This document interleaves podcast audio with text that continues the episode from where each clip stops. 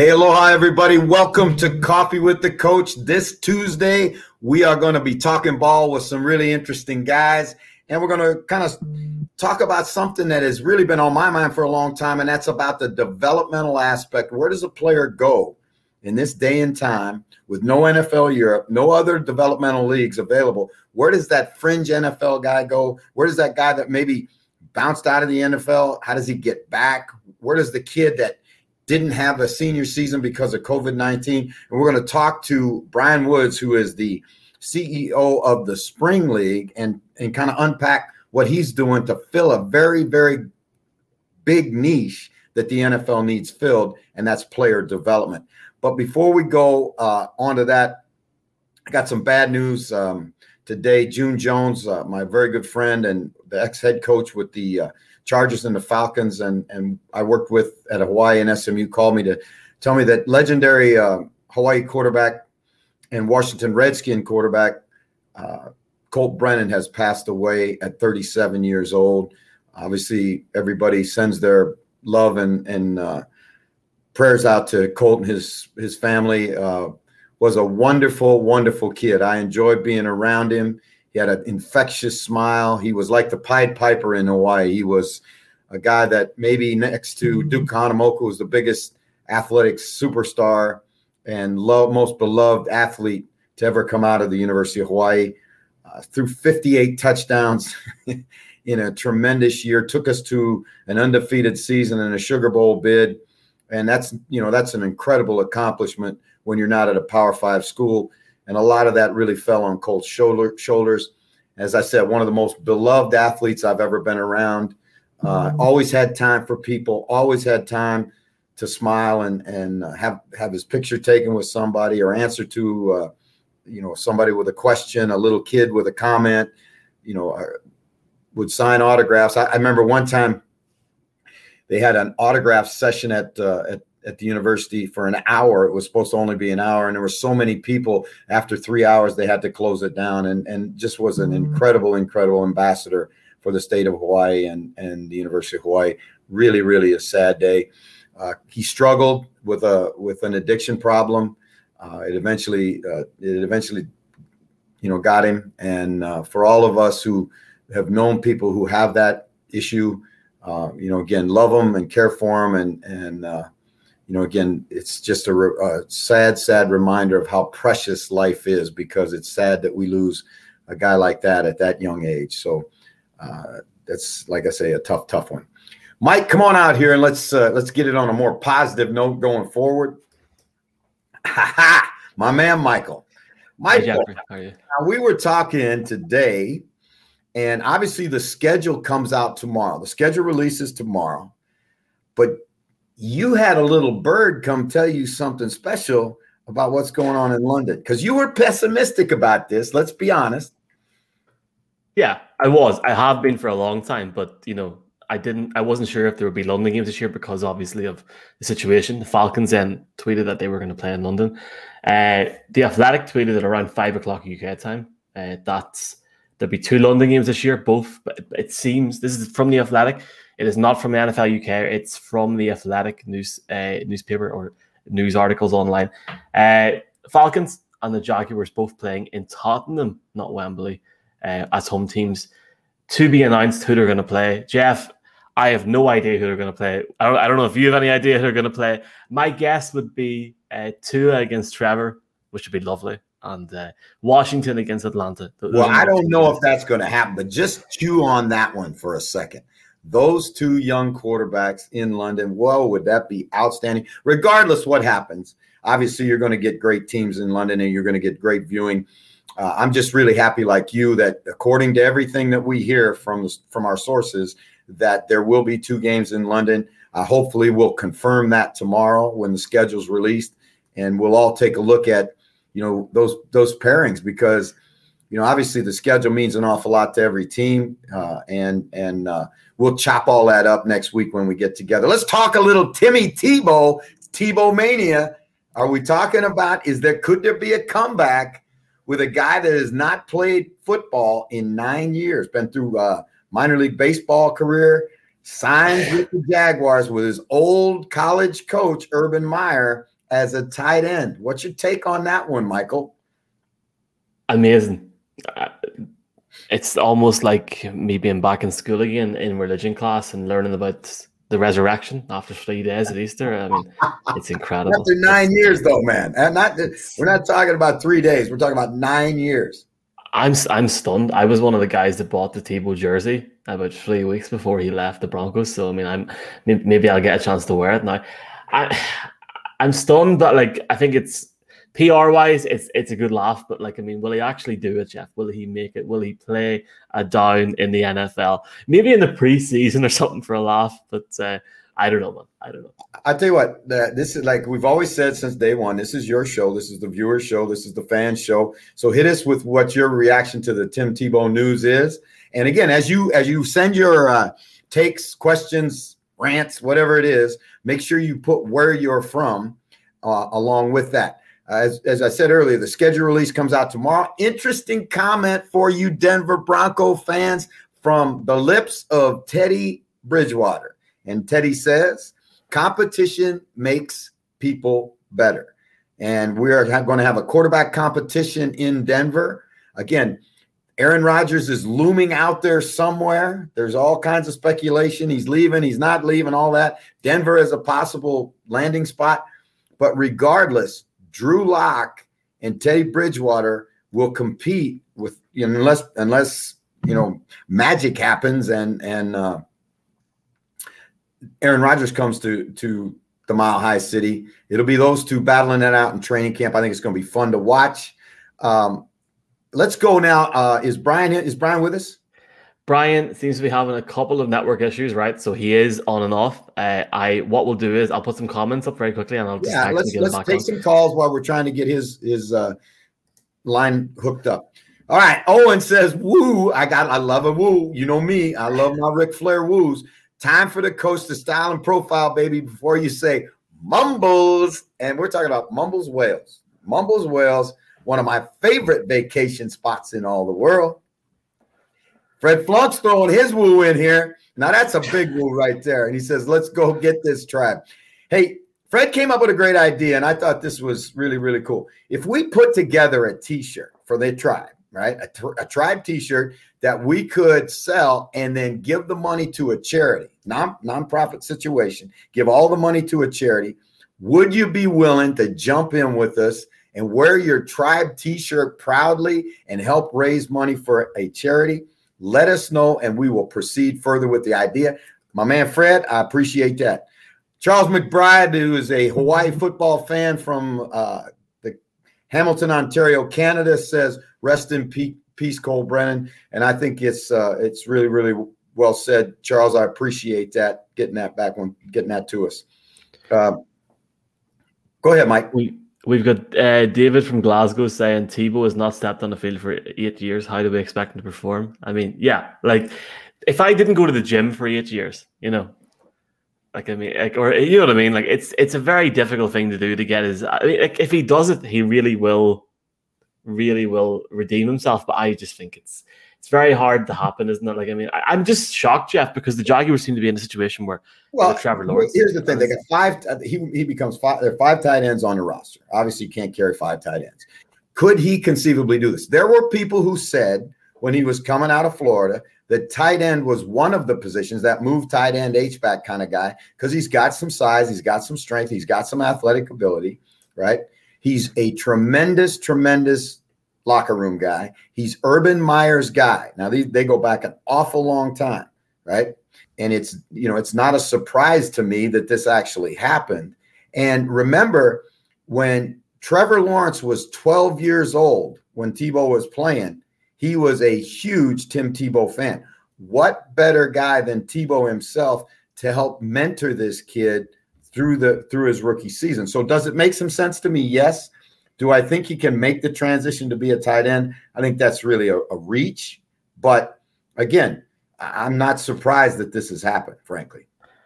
And again, as well, Trevor Lawrence is a guy that really does have his faith. He seems very grounded for his young age. Seems a lot more mature than I was at that age. So maybe both on and off the field, he will help him, as you said. Jay, Jay Dana, he says, Coach, uh, there have been suggestions that Watson will be will be available in 2021. Uh, do you think this is likely? Well, I think I think it's going to be really interesting to see how that whole thing transpires. You know, whether he's going to be available is one issue. Whether he's going to be able to play is the second issue because we don't know where this thing is going to go with the commissioner's office and and uh, all of that. So I think you know I saw a thing in Pro Football Talk today that the that the Texans are talking about all these options that they have at quarterback. Well, to me, none of the options are particularly good that they have at quarterback. Deshaun Watson is who they need to be their quarterback. If they can heal that relationship, if he's able to play, that's the best thing for uh, their new coach, their new staff, their new direction with the Texans. But again, that there's a lot of water that's got to pass under the bridge before that happens. All right. Got anything else for me, Mike? I'm so, I'm still waiting on Brian. So, Brian, if you are watching, please try to come in at some point and we'll get you on. Might get a surprise guest for you, Jeff, while we're waiting on Bucky Brooks. We'll see what happens. Got loads of comments coming in here. Uh, we've got Terry Mack, who I think is in the UK. Uh, forgive me if you're not Terry, but uh, Fields to start at the Bears. Do you think Fields start at the Bears first week? I don't think he's going to start first week. I think that's a tall order. I think, you know, again, remember, it depends a lot on how this preseason goes. These guys are now going to have the opportunity to go through the OTAs, to go through the preseason, to go through the coaching sessions, all the things that the last rookie class lost. I mean, so Herbert never had those opportunities. And, you know, I think it was probably good that he had the chance to sit for a few weeks before he had to step in and play. I think it's always better to play a player a little late than a little early because especially at the quarterback position, there's such an enormous amount of work that they have to do uh, to to really understand the NFL game. It's a lot's going to depend on Justin Fields. Uh, you know, again, how much he's he can process, how much how comfortable he can get within that offense. You know, and again, that, those are tall tasks. This is being a quarterback in the National Football League is a very very difficult position. It's, it's not easy. It's not easy. It's not it's not easy for for Brian to come on. Sorry, Brian. Hopefully, we will get you on. But it's obviously Jeff. Brian is the CEO of the Spring League. You yeah. you're currently in the Spring League at, at the minute. Yeah, how I, are you finding it? Well, I tell you what. This is the this is the thing I was really hoping hopeful, and I am hopeful that we get Brian on the show. That um, for him to unpack his journey with football. Here's a guy that worked in the New York Jets front office, uh, and he worked for the league office uh, for a short time, and came up with the, the idea because he saw a need for a developmental opportunity because there's so many players. Again, we talk about two percent of football players ever sign a pro contract. Well, that's a huge number of players that are close to that that maybe didn't get a pro day workout. Maybe they were hurt. Maybe they're guys that were in the league and then bounced out of the league and want to come back in the league. As a matter of fact, I'm going to talk to you about a guy, Brandon Marshall, one of your guys with the Broncos, who has a Super Bowl ring, who has approached us about coming into the league, about an opportunity to come in and play because he wants to play again. The, Bron- uh, the Broncos cut him. He went to the Raiders. You know, he got cut there at the Raiders, but he still believes he can play. There's no other place where he can go that he can prove that he still has, a, you know, the legs to play, and other than the spring league. And I think you look at our quarterback here with the with the Generals. Ryan Mallett was a mm-hmm. third round draft choice of the New England Patriots, right?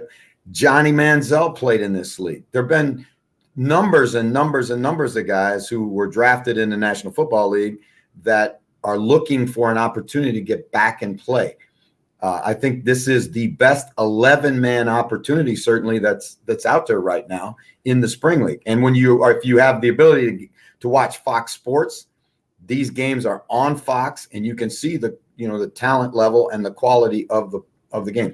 Michael Grimes throwing an aloha my way. I appreciate you, Michael. Aloha back to you. Make sure again when you send something in that you hit us with where you're calling from, writing from, texting from, or tweeting from.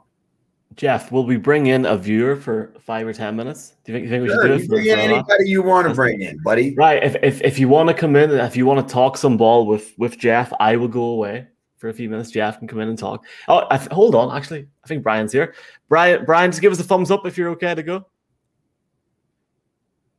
Yeah, I think he's ready to go. Right. Okay. Hey, uh, there we go. Obviously, if Brian cuts off, Jeff, I'll come back in. But here we are. Here is Okay. Ladies and gentlemen, this is Brian Woods, and Brian is the CEO of the Spring League. All right. And again, you can get to, you can follow them on Twitter at the Spring League, Instagram. And again, go in if you want to YouTube and watch the games. If you don't have access to Fox Television where the games are on, you can access the games on YouTube. Brian, welcome to the show. Great to have you. Yeah, great being on the show, Jeff. All right, now let's let's. I kind of went through your history, and again, what was it that that that compelled you as a young guy to say, I want to start my own league. I want to start an opportunity for guys, create an opportunity for guys to play this game. Yeah, I think for me, it was just being around the game itself. You know, I was a walk on back in the day at Ole Miss. I, I was a graduate assistant at Iowa State, spent some time in the New York Jets front office, and, you know, eventually uh, went to law school, and so I felt like I had the pedigree, had the had the uh, you know level of education I needed for people to take me serious. Plus, I had a pretty extensive background, you know, on the business side of sport, um, and I just probably the worst thing I ever did is I picked up a, uh, a book that was written, uh, the biography of Gary Davidson. I don't know if you're familiar with him, but Gary Davidson was. Uh, uh I shouldn't say the worst thing I ever did, but but he had a very interesting story, a similar background to mine. But he had been involved in the World Hockey League, the American Basketball Association, all leagues that, by the way, had some degree of success, changed rules in the NBA. Uh, and these teams merged. Uh, some of the teams, you know, like the Spurs and the Indiana Pacers, are not part of the original NBA. They were very much uh, part of the American Basketball Association. And I think there's even teams in the NHL today that were part of the World Hockey League. Um, all the leagues he started, the World Football League probably is what he's most famously known for. Uh, and they were very limited in terms of the time they played and the level of success they they experienced. But I think it was reading that and just that kind of inspired me to try to create a, a sustainable professional football league that could really fill a critical void in the world, as you know, trying to develop players. There's no middle ground between the college game and the NFL and there's a lot there's an abundance i should say of qualified professional football talent here in the united states. And so um, i set out to do that and um, you know put an initial business model together in 2014 i was involved with the fxfl which was a fall version if you will of a professional football development league. Um, and it was kind of unique um, but after two years we we shut that down felt like it wasn't the model that we wanted. I kind of regrouped with some of my core investors, and I laid out the um, the framework for for what is now the Spring League, and they were very very enthused about that, and they definitely saw financial components to it that made a lot more sense to them. And here we are. You know, we started in 17 um, with four teams, a very limited budget, but the idea was we were going to continue to grow it and try to get more traction each and every year. And, and really, what we set out to to do was to get as many guys in our league signed to professional football contracts, meaning for us, the, the real priority was the National Football League. And so since we launched in 2017, we've had 104 players signed to the NFL. So I feel like we're, we're definitely walking the walk. Um, and a big milestone for us last year was signing the multi year agreement with Fox. And Fox has now taken an interest um, in my company and um, uh, they are committed to getting behind my property. They they they like what we're doing. They have a lot of faith in in, in the spring league and our business concept.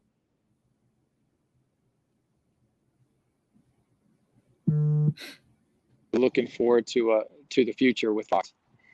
All right, now when I this is my second experience working in this league, and I've been through the CFL, NFL Europe, you know, all of that, and to me, Brian, there without question right now, this is the best 11 man league going. And I think when you look at the talent level in this league, it's very, very comparable to what we had in NFL Europe. I mean, we've had Zach Mettenberger in this league. You've had Ryan Mallett, as we t- spoke about, third round draft choice of the Patriots. Johnny Manziel's been in this league, a first round draft choice. Numerous, numerous players. You know, uh, I just really think that this is as close as it gets to a developmental league. Now, are you trying to market this to not only to players but also to the NFL as a as a developmental arm for them? Yeah, no question. I mean, I think ultimately an official relationship with the National Football League would be the end game here. I mean, I said one of two things. I told a lot of people when we first got started that success to me would be measured in one of two ways: either either a, uh, which I thought might be the longer play and could be um, um, uh, met with a little resistance, um, would be an official partnership with the National Football League. And as you know, uh, in the league office, they they tend to move a little slower on things and really getting the clubs to buy into is what is, is what my mandate has been the last two years really trying to get the clubs interested in what we're doing. And i think we've accomplished that to to to some extent. We've even got nfl clubs at this point reaching out to us and giving us players telling us we would like to see this player or that player in the spring league we're we're testing out potential rule changes in the nfl game meaning we have reached out to the baltimore ravens and said we really liked your idea even though the competition committee didn't pass it the Baltimore Ravens came up with a very unique concept for overtime. And now um, the Ravens are very excited that we're going to be utilizing their overtime format. If in fact we get to an overtime game, I hope we do this year to, to, to let the audience and the fans out there see it because I think it's very intriguing. Um, we also have a, a kind of behind the scenes relationship right now with the NFL in terms of their offici- officiating development program. So we have officials refereeing our games this year that are guys at the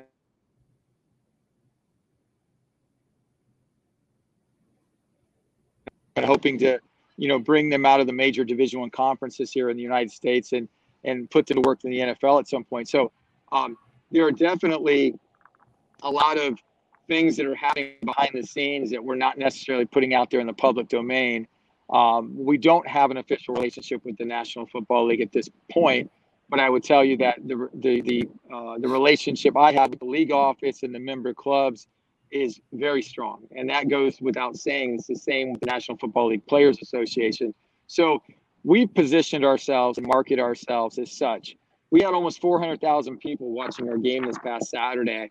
And I would tell you that that was still a very good number for a league that has no city affiliations, for a league that really is, is out there walking the walk with little to no promotion and no fanfare. So we're we're very much encouraged with what we have done with a very limited budget.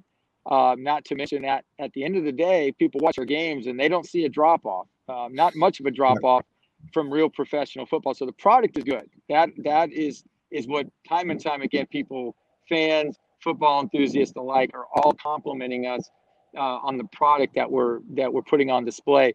But ultimately, we're trying to develop players and um, you know, there's a bigger play in store. That, that I will tell you. There's a lot of things happening right now behind the scenes with myself and Fox, and how we're growing this, and, and additional projects that we're going to undertake here in the coming weeks.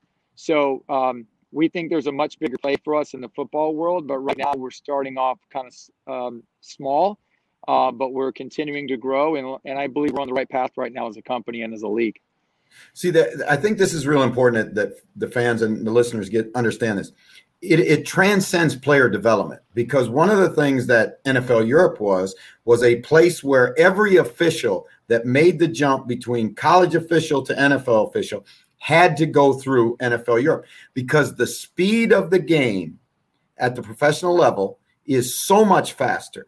It's not only for the players a chance to to get used to that, it's for the officials to get a chance to uh, get used to that. To referee the game using NFL rules with athletes who are much bigger and much faster than the typical college mm-hmm. athlete. The spin-offs were also you trainers, equipment guys, filmers, all of those places this these kinds of leagues create opportunity and that's what's so important and to say brian that you had over you know 400,000 viewers in your first weekend on Fox, I think is a tremendous tremendous number for a new league. I think so too. I would tell you that sports in general, viewership for sports over the last se- several months, if you want to call it in the era of COVID or post COVID, I don't know exactly where we fall right now because it seems like we've been in this COVID uh, dilemma, if you will, for quite some time now. But the numbers for viewership in sports has been down substantially. So we we went head to head with NHL. We went head to head with um, a, a, big soccer game that was on prime time that us, you know, beat us by maybe 10, 15,000 viewers. So um, our numbers were respectable. And keep in mind that um, where we're at present day, temperatures are getting warmer. It's a weekend. People are trying to get out. They've been cooped up in their house for the last several months. So the idea that that we could play on a Saturday afternoon um, in the late spring and still get that sort of viewership, I think was uh, very encouraging, and I think Fox was was was pleased with the numbers as well. And again, Jeff, as as I mentioned before, um, this is without city affiliation. So really, the key to viewership is getting the cities involved and making sure that teams or cities or markets rather have teams to to get behind. Um, if we had a team from Chicago, for instance, or a team from Dallas, and those teams were on the road that week, uh, one could it, it could stand to reason that the viewership from those markets would be substantially higher than probably what they were on Saturday because these individuals would have a team to follow and really get behind. So that's what we're kind of missing right now, and these are kind of the ingredients, if you will, to add over the coming weeks or coming months to make this a a, a, a lot more attractable property in terms of of a made for TV product.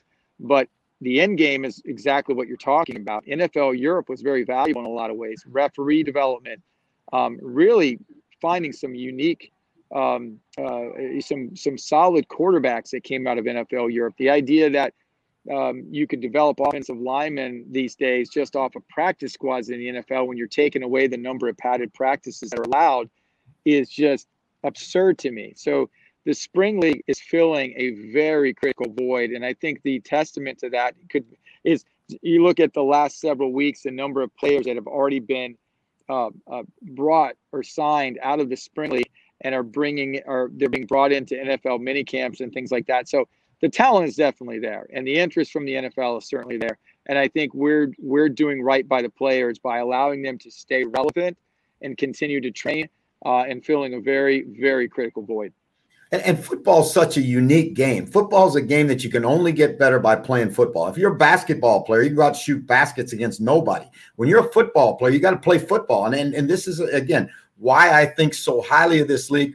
I want to I want to share this with the listeners and I don't, I have not had a chance to tell Brian this, but I have a very close friend who's a defensive coordinator in the National Football League. He watched the games last week and sent me a text the day after the game and said, Wow, what a great game. Your kids play hard. How in the world did you get that done in eight days? Because we don't have an extended training camp, but you've been able to put together coaching staffs, Brian, studded with NF, ex NFL coaches, guys that have been there, done that. So for a young kid, especially as a small college kid or whatever, this is an opportunity for you to come and get great coaching in a developmental league where you can be on TV and showcase yourselves to, to the National Football League. Because the hardest thing for a player to get is live reps, and this is That's the so this critical. is the Yep. Well, absolutely. I'll tell you, and, and you know too, Jeff, the NFL it's it's all about the quarterback play, and it really is at every level of football. is all about quarterback play. So if your quarterbacks aren't any good on Sunday, you might as well pack it in. It's going to be a long season for you. So I think that's what the NFL has been missing since the days of NFL Europe, and even you know pre 2009, 2010, before the Arena Football League went into bankruptcy, there were some decent quarterbacks in that league. Now that's when they were paying guys uh, a very livable wage, and at that juncture there were several NFL owners that had ownership interest in these Arena Football League teams. That was across the board. And then, of course, that entity, as we knew it, when the bankruptcy came out, a much different structure, much much different pay scale, and NFL uh, owners were no longer involved in that in that league. So, um, without Arena Football, but more importantly, without NFL Europe, and getting to see players in an actual football context, and getting quarterbacks uh, uh, uh, playing against a live pass rush. Without these sort of ingredients, I feel like you're just not developing quarterbacks. And I feel like that's why the NFL certainly has a problem on their hands. That's why you're seeing quarterbacks, the ones that are good, are sticking around and playing into their 40s. And yeah. that to me is just foreign. I really believe that Tom Brady's of the world, they're, those are anomalies. Um, and I think that that's what we're missing out on. We're not properly developing quarterbacks right now because the practice squad – I don't care. You can have 40 guys to a practice squad. If you don't give them a live pass rush, I feel like the, the, the, the repetitions are just not as valuable as what they can see in the spring league. And I think the other, going back to your uh, point earlier, um, it is quite remarkable that you could put teams together in a period of eight to nine days and they could get out there and play toe to toe and game come down to the final 40 seconds like it did on Saturday and otherwise people watching the game thought that we were in training camp for two or three weeks to prepare this product because I think the play ultimately looked really clean on Saturday. Yeah, I agree with you. Now, Brian, uh, there's two things I want to I want to hit on before you go. Number one is if I'm a young kid out there, right, who is still harbors that dream of be, becoming an NFL player, a professional football player, how does he go about, you know, getting in the spring league? What's what's the what's the you know, because we've got listeners all over the world, and and and I'm that's the next thing I want to talk about is the international aspect of it. But right now, for a player or an agent that wants to see his kid playing in this league, how do they go about get, finding their way to the league? Yeah, it's a really simple process. All they need to do is drop us a note. If they know a coach in the league or you know someone involved with the league, they can certainly reach out in in that in that realm. But outside of that, they can they can send an email to info, which is just info info at thespringleague.com. Just kind of give us their pedigree and tell tell us a little bit about their background. Send us film clips. Um, you know, kind of a kind of the basic information that we'd want to see: the age, the height, the weight, the position, and the level of experience. It's really what we're looking for. And as you know, this is a long season. This is different um, in terms of this is the longest season that the Spring League has ever conducted.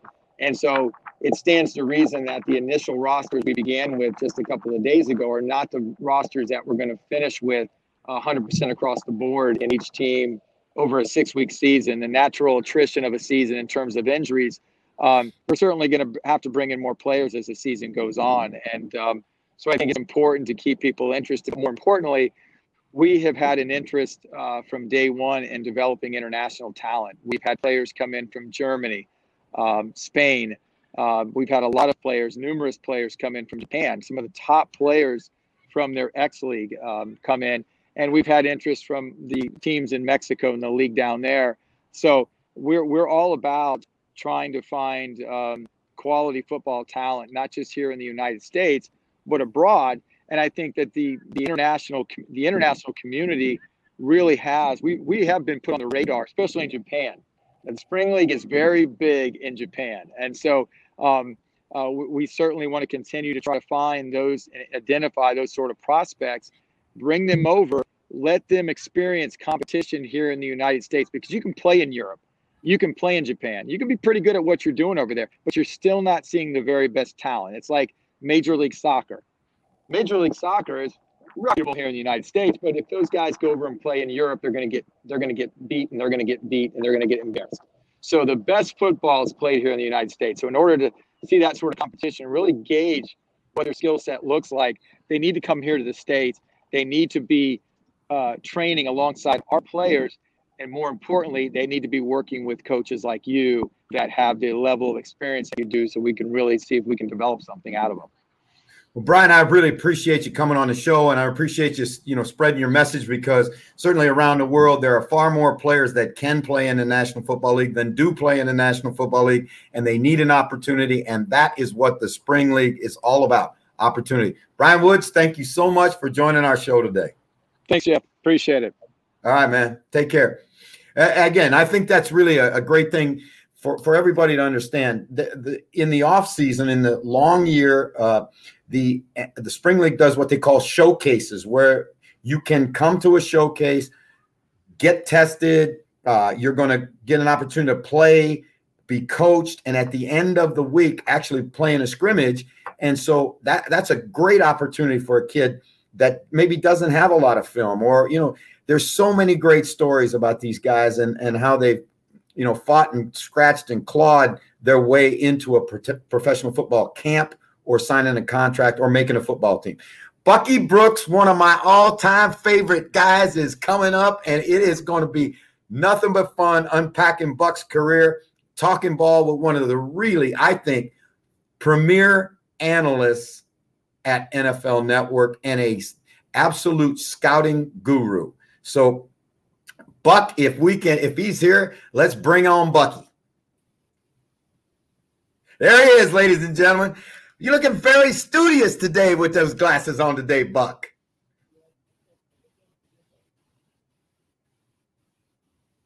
Are you there?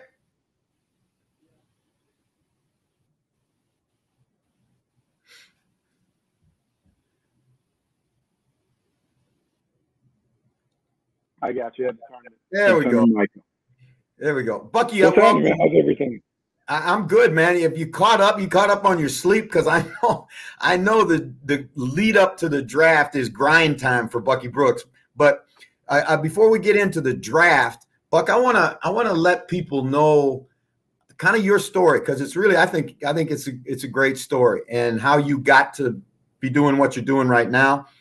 Grow up in North Carolina, the son of a football coach, right? Outstanding high school football player And for some unknown reason, you land at the University of North Carolina. Now, what took you to Carolina? Because I know you're proud. I look and you got your jerseys in the back of you. Um, you know, Jeff, like, so for me, Carolina was always the place I wanted to go. Uh, it was the only place I wanted to go. Like, when I was a kid, I used to go over to Chapel Hill and go to Picture Day. And so there was a, me with Liz Taylor and famous Lawrence and Kelvin Bryant and Earl Winfield, who starred for a long time in the CFL. Those were my guys.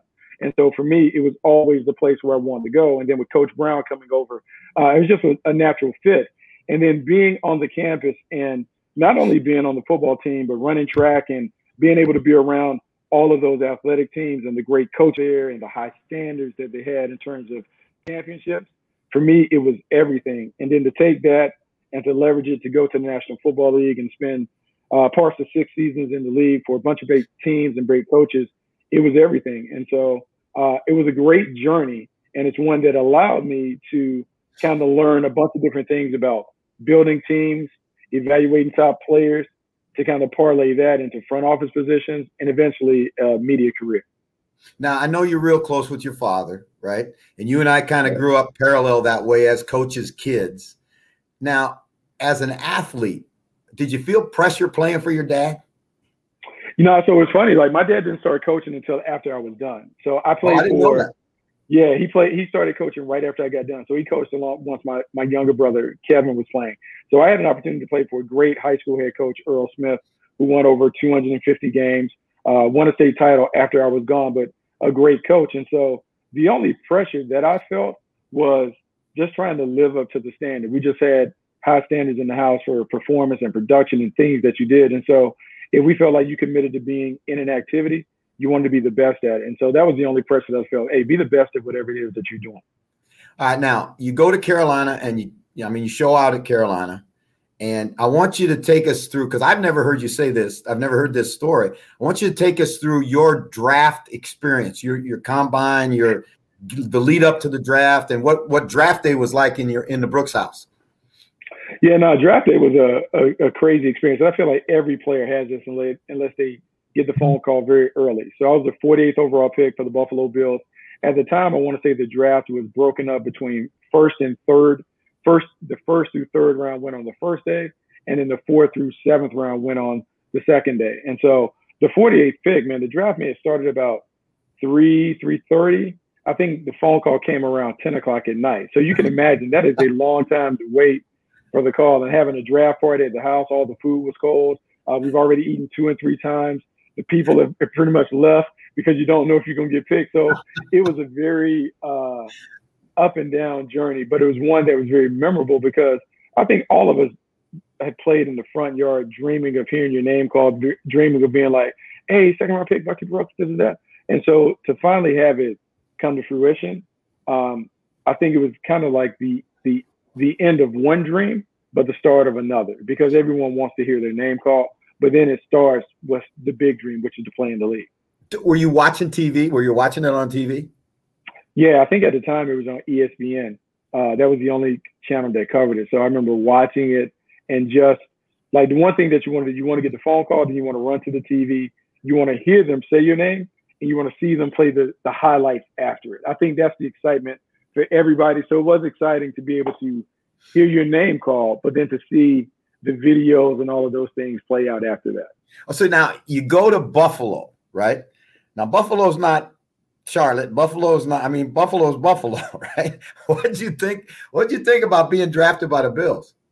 You know, it was great though at the time because the, the, the Buffalo Bills had gone to four straight Super Bowls. So for me, it was hey man, I'm joining a, a premier organization, uh, a team that knows how to win. I get the opportunity to play with future Hall of Famers Jim Kelly and Thurman Thomas, Andre Reed, Bruce Smith. Man, they they have the secret sauce because you know, Jeff, and in, in, in coaching for a long time, to get to the championship game four years in a row, and even if you've lost it four years in a row, the journey to get there and to be a dominant team is one that is crazy. To play for a Hall of Fame head coach and Marv Levy, I was really excited because everyone wants to know what's the secret sauce. How do you win and win at that level? And so to have an opportunity to play for that team and see how they did it, uh, it was a great opportunity, great experience. Yeah, you talk about you know talk about as a young receiver, you know, going to the, you know the red gun offense with Jim Kelly throwing the ball to you and Andre Reed and you know I mean you talk about that's got to be like a dream come true and you're going to be a returner right and so yeah. you you know that's a, that you say man I got this, this is good here right and then all of a sudden it takes a turn for the another direction right talk us through that you know, you talk about the Buffalo Bill experience um, as a returner, returning kicks. I mean, you understand that, man. You're you're a crash test dummy sometimes when you when you when you back there returning kicks. And so, uh, the middle of my rookie year, I'm returning a kick against the Kansas City Chiefs. Um, no one's around. I make a hard cut, and my knee gives out. And at that moment, uh, I partially tore my my ACL. I rehab hard to get myself back um, to to come back my second year but I just wasn't right. And not not only from a, a, a, physical standpoint, but mentally, it's the first time I'd ever been hurt. There's the pressure of trying to return to your own performance, and maybe you put too much pressure on yourself. You don't necessarily know how to prepare. So ultimately, at the end of training camp, I was released. I was cut. So I go home. I'm, I'm sitting on the couch. I have a few workouts for some teams. I work out for the, I think I work out for the the Jags, the Panthers. I work out for the Pittsburgh Steelers, and then the Green Bay Packers call, and I work out for them. And I work out for them early in the year. And during that workout, as you know, man, I'm struggling because I hadn't caught a ball. I go back, I'm high school coach, and I hadn't caught a ball. You can't get anyone to throw the ball that's comparable to what an NFL quarterback looks like. So you go, I remember working out in the indoor facility. TJ Rubley, the quarterback, is throwing. He's one of the hardest throwers that you can imagine. And he played quarterback he, for me, so I know TJ. Okay, so he, he look, he's all fastball, no changeup. and so I, I think I think he believes the workout is for him and not for me. So he's throwing darts in a dark indoor facility. I can't see it. I am bouncing the ball all off my chest. I dropped one early. So now my confidence is shook. So now I'm body catching everything. So in the middle of the workout, Hall of Fame executive Ron Wolf says, Hey, let's do this. Let's see if you can backpedal. Let's see if you can turn or transition and do some things. I hadn't I hadn't played DB, I mean, since my youth football days. So I backpedal, I speed turn, I ran really fast in the 40. I ran sub 4 in the 40. So that gave me a chance. And so at the end of the workout, they're like, man, we really like the athleticism and the speed, but we think we might want to bring you back as a as a DB. Now, what you say? What what you think about that? Like, say, well, huh? What? Yeah, yeah. So so it took a while. So I go home for a while, and John Schneider, who's now the, the general manager for the Seattle Seahawks, would call me every Tuesday morning. Hey man, how you doing? What do you think? hey man. And so Jeff is one of those things where man, you go six, seven weeks, the phone ain't ring. You become more receptive to the idea of, hey man, do whatever you got to do to get into the league. And so week 13, they called and brought me up and um, they said, we're gonna bring you up as a DB. Hey, you'll practice as wide receiver, but at the end of the season, we'll flip you over. And so it was a great opportunity to play offense. I mean, I wasn't on the practice squad, but basically I was a scout team wide receiver with uh, Brett Favre throwing guys doing doing all that other stuff. And then at the end of the year, they say, okay, we're going to transition. And Bob Valesente was the DB coach, and I wore him out trying to figure out how to backpedal, how to do drills, or whatever. But I would say it's the best thing that ever happened to me because it gave me an opportunity to look at football from a different viewpoint. And because I was able to look at it from a different viewpoint, I think it made me a more rounded player uh, eventual evaluator, and eventually a coach because I got a chance to get my hands on all of it. Okay, now that that takes us to a topic, and I'm glad you brought it up because you know I've always felt that you should coach before you play. We got this thing all screwed mm-hmm. up, right? You should coach before you play because when you coach, you learn the game, and when you're a player, you don't mm. really. It's it's oftentimes guys don't really understand the totality of the game why things happen around them the way they happen around them. You got the unique perspective of switching over to defense after you've been on offense and understanding what that receiver that you're trying to cover is trying to do to you. why they're building formations the way they build formations. Did you think that was a help in making that transition? Uh, I think it certainly was a help. It, the game was still moving too fast for me to really fully apply it. Um, I think the light bulb went on for me after I was done, after I got cut, because what happens is like, and you know this, there's some guys who play with supreme confidence who don't worry about the mistakes. I wasn't wired like that. Like as a natural, maybe perfectionist, I needed everything to be right before I would go. So I would never pull the trigger in terms of, hey man, look at the split down and distance situation. They've lined up and run this play in this situation a million times on tape. Mm-hmm. Go make the play. And I was always hesitant and scared to go make the play. Now, as an older player or well, retired player and as a coach, it's like slow motion. I can see it. And so you can tell your players like, dude, they go three by one. He lines up on this nasty split. He's either going across the field or he's breaking out. So go play the play and right. talk to your safety and go do it. So there is value. And I do believe um, the great coaches empower their players to some days run practice on their own so they can go through it. So then they get a better understanding of the why. So now when you're coaching them, you're not Charlie Brown's teacher in the classroom like wah wah wah wah. wah. They they understand it better. So there's value to coaching and instructing as opposed to just playing. All right, now fans and get get your questions in here. I, I know we got a bunch of men, um, Bucky, and I, but I want to go through. I want you to tell the story, bro, that you told me about Ironhead Heyward and when they sent you on a nickel blitz, what that experience was like. So uh, I'm in Jacksonville. This is the '96 season. We're playing the Atlanta Falcons. Uh, it's, it's, a, it's a win or go home game. If we win, we go to the playoffs. And Ironhead Heyward, who I mean, they called him Ironhead because he was 250 pounds plus. That's generous. He's probably 270 at the time. He, at least. And so they end up running shoot. June Jones is doing his deal. And they send me off a nickel blitz. And I got a free run, like just a free run to the quarter, quarterback. But Jeff George doesn't throw it. He hands it off to Ironhead. So now I got to make this veer. And it is a bang bang play, if you can imagine. And I hit Ironhead I, uh, Jeff, I'm be honest. I close my eyes. I don't know where I hit him. Like I, I just know I hit him, and when I wake up, when I when I get up, like there's blood like all over my face mask and everything. And he split. He split the middle of my lip. Now I don't know because I got my cage on, but I don't know what happened. But somehow he split my lip right down the middle, and I ended up hitting like five or six stitches, and I got a nice little cut right down the pipe um, because I hit Ironhead Heyward in the mouth. He got a little trophy from Ironhead, huh? a little trophy, little trophy from Ironhead. But that's right. look, that's that's my claim to fame. So obviously, you Bill Polian and Ron Wolf, you were around great personnel guys in your career, right? And now you want to transition to the scouting side. And I know you only got a few minutes with us because, but this is such great stuff. Transitioning out of playing and into personnel, difficult. Who who, uh, who helped you through that, grow through that?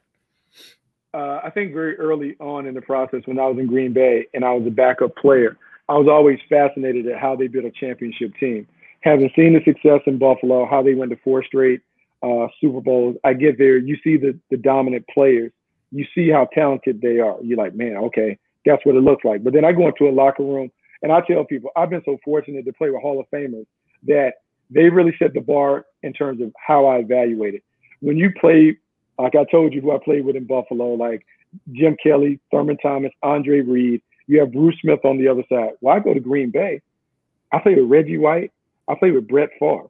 Reggie White is one of the single most dominant players that I've ever seen on the field. He's hip tossing 300 pound tackles like they're nothing. He dominates the game whenever he wanted to dominate the game. You see it. And so I'm like, wow, okay, that's what it looks like. But then, Jeff, I go to Kansas City and I play beside Derrick Thomas, yeah. who does the same thing snap, first step, quickness, burst, sack. In one game on a Monday night, we played the Oakland Raiders. I want to say he got seven sacks in the game. And he called his shot. He called his shot and said, Hey, man, this night, I may get six tonight, guys. And I'm looking at him just come off the ball. And so when you take all the great players that you played with, Marcus Allen, Tony Gonzalez, all of those guys, and you see what they are as Hall of Famers, and they set the standard. Well, now you understand what it should look like when you're talking about the greats, and you become stingy when it comes to doling out those elite grades. And so for me, it is all about my experience playing with great players, setting the bar for how I look at players and why I'm reluctant to say, hey, man, this guy's a great player. Because when you've been around greats, you know, eh, good is different than great. Good and great are way different. All right. Uh, what's not different is this show's all about you. We're going to open it now for questions with Bucky. So, all right. Glenner from Belfast says, Bucky, what's the biggest difference going from college to the National Football League? Speed of the game. The game is so much faster in the pros than in college. Um, when you're in college, by the time you're a fourth year or fifth year player, the game is in slow motion. When you get to the National Football League, everything happens fast, and there's a level of urgency that you have to learn how to play at. Uh, when you're playing in the big boys league, man, you have to come equipped and you have to play like everything matters. And so Jeff would talk about running to the ball, effort, energy, physicality, toughness. You got to bring it each and every week. And the speed changes from preseason to regular season to postseason to then the championship level games, Super Bowl, Grey Cup, whatever that is. And so you have to adjust to the speed and the urgency that is required to play at a high level. Okay, give me another one, Mike. Shank Club UK says, Who did Bucky have for San Francisco at three in the draft this year? Got a draft question for you, Buck. Yeah, no, look, I thought it was going to either be Trey Lance or Justin Fields because when you move up to three, you're looking for special, meaning you're looking for a superhero at the position, someone who stands out above their peers, someone who has multiple elite qualities at the position, and someone who can make the coach right when the coach is wrong, be it play call or whatever. So Trey Lance to me is a great pick. It's a great fit because when you look at a kid run for 1,100 yards in North Dakota State, regardless of level of competition, he played like a man amongst boys on the level that he was playing at. I think it translates very well to National Football League. You know, it's interesting, Buck. I, I, felt the same way through the whole thing. I just did not buy the Mac Jones hype. I just, you know, again, the game has changed so much now that eh, you know you make those Tom Brady comparisons, but you got to remember there's one Tom Brady, right? But I, I just saw Fields as such a superior athlete to Mac Jones that I couldn't imagine that being the third pick. Give me another one, Michael. All right. Claire DeBear, who's a huge Bears fan in London, England, says, What is the X factor that scouts are looking for? So the X factor for me, when I'm when I'm looking at it, like it comes down to like there's evaluating how a player plays, and then there's the critical factors that are the intangible qualities. And so for me, I'm looking for guys that have leadership ability, team captains, guys that lead their squad, guys that come from winning organizations. I'm looking for guys who have uh, competitive traits. They love to play in big time games, competition. I'm looking for intelligence, guys that are smart, that understand it, uh, have done well academically, because then I believe they're going to be able to excel on the field. I'm looking for guys that are clutch. Uh, when we watch them play in the biggest games, they play at their best. The, the, the better the competition, the better they perform. You want those guys. And finally, I'm looking for grit. I'm looking for guys that have had to overcome some things in their lives and their playing careers. They show enough toughness that when it gets tough for them, they're not going to fold the tent. Ultimately, man, this game comes down to toughness, mental and physical. Are you tough enough to endure the challenges that are thrown in front of you? I, I, when you when you and I were together a couple training camps ago, and you came and worked with us in Hamilton and coached with us and did a great job. That was one of the things we said to the players all the time. One thing I can guarantee in pro football: there's only one thing, and that's you're going to face adversity. You're going to face it on a daily basis sometimes. And if you if you don't have the toughness to to grind it out, whether it's mentally, emotionally, or physically, you're going to be a you're you're going to be an ex pro player real real quick because the game will eat you alive. One more, and then I know Bucky got to go. Bucky, you got before I give do one more. Bucky, got promise me you'll come back again because you and I could sit and do this all all for hours, right? And I know the fans would love love to hear it. So yeah, no, we we promise yeah we can we, yeah we can do it again. Like as we get through this stretch of TV work, yeah, we can do it. We can sit on here and talk all day. It doesn't matter. All right, Charles McBride from from uh, Ontario, Canada says, Bucky, what's your opinion on the Raiders hitting the reset rebuild button for the third time under Gruden's tenure, but keeping Carr? Yeah, no, I'm a, I'm a little surprised. Particularly, their offensive line to me was like the best part of what they did, and so they got rid of a very veteran offensive line to flip it. Now, the one thing that always common traits when you look at a Jon Gruden offensive line, they can be big, physical road graders. They want to mash you at the line of scrimmage. Um, I'm not necessarily in love with how the Raiders have done it because, look, he's been there some time. It's about time to start chalking some dubs up. Um, but we'll see how it goes. They believe in Carr. We'll see if Carr can kind of make the rest of us believers in his ability to get them to a Super Bowl. Buck, thank you so much for coming on today. It's always a pleasure talking ball with you. Uh, again, hope to see you real soon, and thank you for agreeing to come on at another at another time. Yeah, for sure, man. Love it, man. Thanks so much for having me on, Joe. All right, aloha. Thank you. Bucky Brooks, Bucky Brooks, one of the really good ones. Not only good ones at what he does as a analyst, uh, he was an outstanding scout, outstanding player, just an outstanding guy and an outstanding football guy. So uh, again, Mikey, throw some questions if we got some questions, and uh, we're going to wrap this thing up here quickly. We've got a few things. Fred Flunk says he will contribute to the shirts. Let's look at that after the schedule release. I'm up for that. You up for that, Jeff? All good? Uh, you know I'm up for that. Always up for that. Uh, Owen, as Thomas says, thanks for the insight. Bucky Bucky again will be a part of this show as we go forward. Just a, just a, uh, again, one of the outstanding guests that we bring to you guys all the time. Uh, Puck and Pigskin podcast says, Coach Rambo, when can I get you on my show? Hey, hey, you call it, I'll haul it, right? Get me some information, or you can do it through Michael, but I'd love to do the, the Puck and Pigskin, Pigskin, excuse me, podcast. All right. Throw something at me. A, yeah, there's there's one there from Charles dying for some tribe. All right, hey, get a uh, tribe tees. We're gonna put them out there. All right, we're gonna get it. We got to get somebody to design them because I I can't draw flies, but we'll we'll try and get them get them designed. Uh, Mike, I got a little something I want to lay on you, dog. It's going to be kind of kind of interesting to see how we pull this off. Okay, I cool. have I have an agreement. We're talking about this the schedule release, right? Mm. We're talking about the schedule. That's big news. What may be bigger news, maybe bigger news, is that next week, our guest on Coffee with Coach will be three guys. Three guys. They're called the Around the NFL Podcast Heroes, will be right here on this show talking football and taking your questions. So don't tell me that this ain't the greatest show of all time. Whoa! Oh, I just I went full Ric Flair on you there. He did go. I, you know, for a second, I thought you were going to say the, the like just when he said the like the, the three guys, you were going to say the Irish NFL show, but the around that's that's incredible. The around the NFL heroes, that's going to be unbelievable. I'll be sitting here crying because it'll be what like next season is after the schedule, getting ready to go. That's going to be unreal, man, and it's going to be great hearing from those guys. That's the biggest show of the off season. Yeah, that's bigger than the People's Draft. Yeah, join us again massive. next week. We will have and look for the look for the time that it comes up because we got to kind of work around their schedule a little bit. It may may cause us to adjust the show, but we want to do it live so that you can interact with these guys. Again, uh, three really really good football guys, three guys that are passionate about their teams, uh, and, and and guys that are huge, got huge followings around the world. They will be with us on Coffee with the Coach next week. Michael, great job once again. Uh, again, we just keep knocking them down, brother. Bucky Brooks. You do indeed. And look, Jeff, if it isn't live for, for the around the NFL guys, we will make sure that everybody gets a chance on Twitter. So maybe put Jeff an auto tweet, put you know, put the notifications on.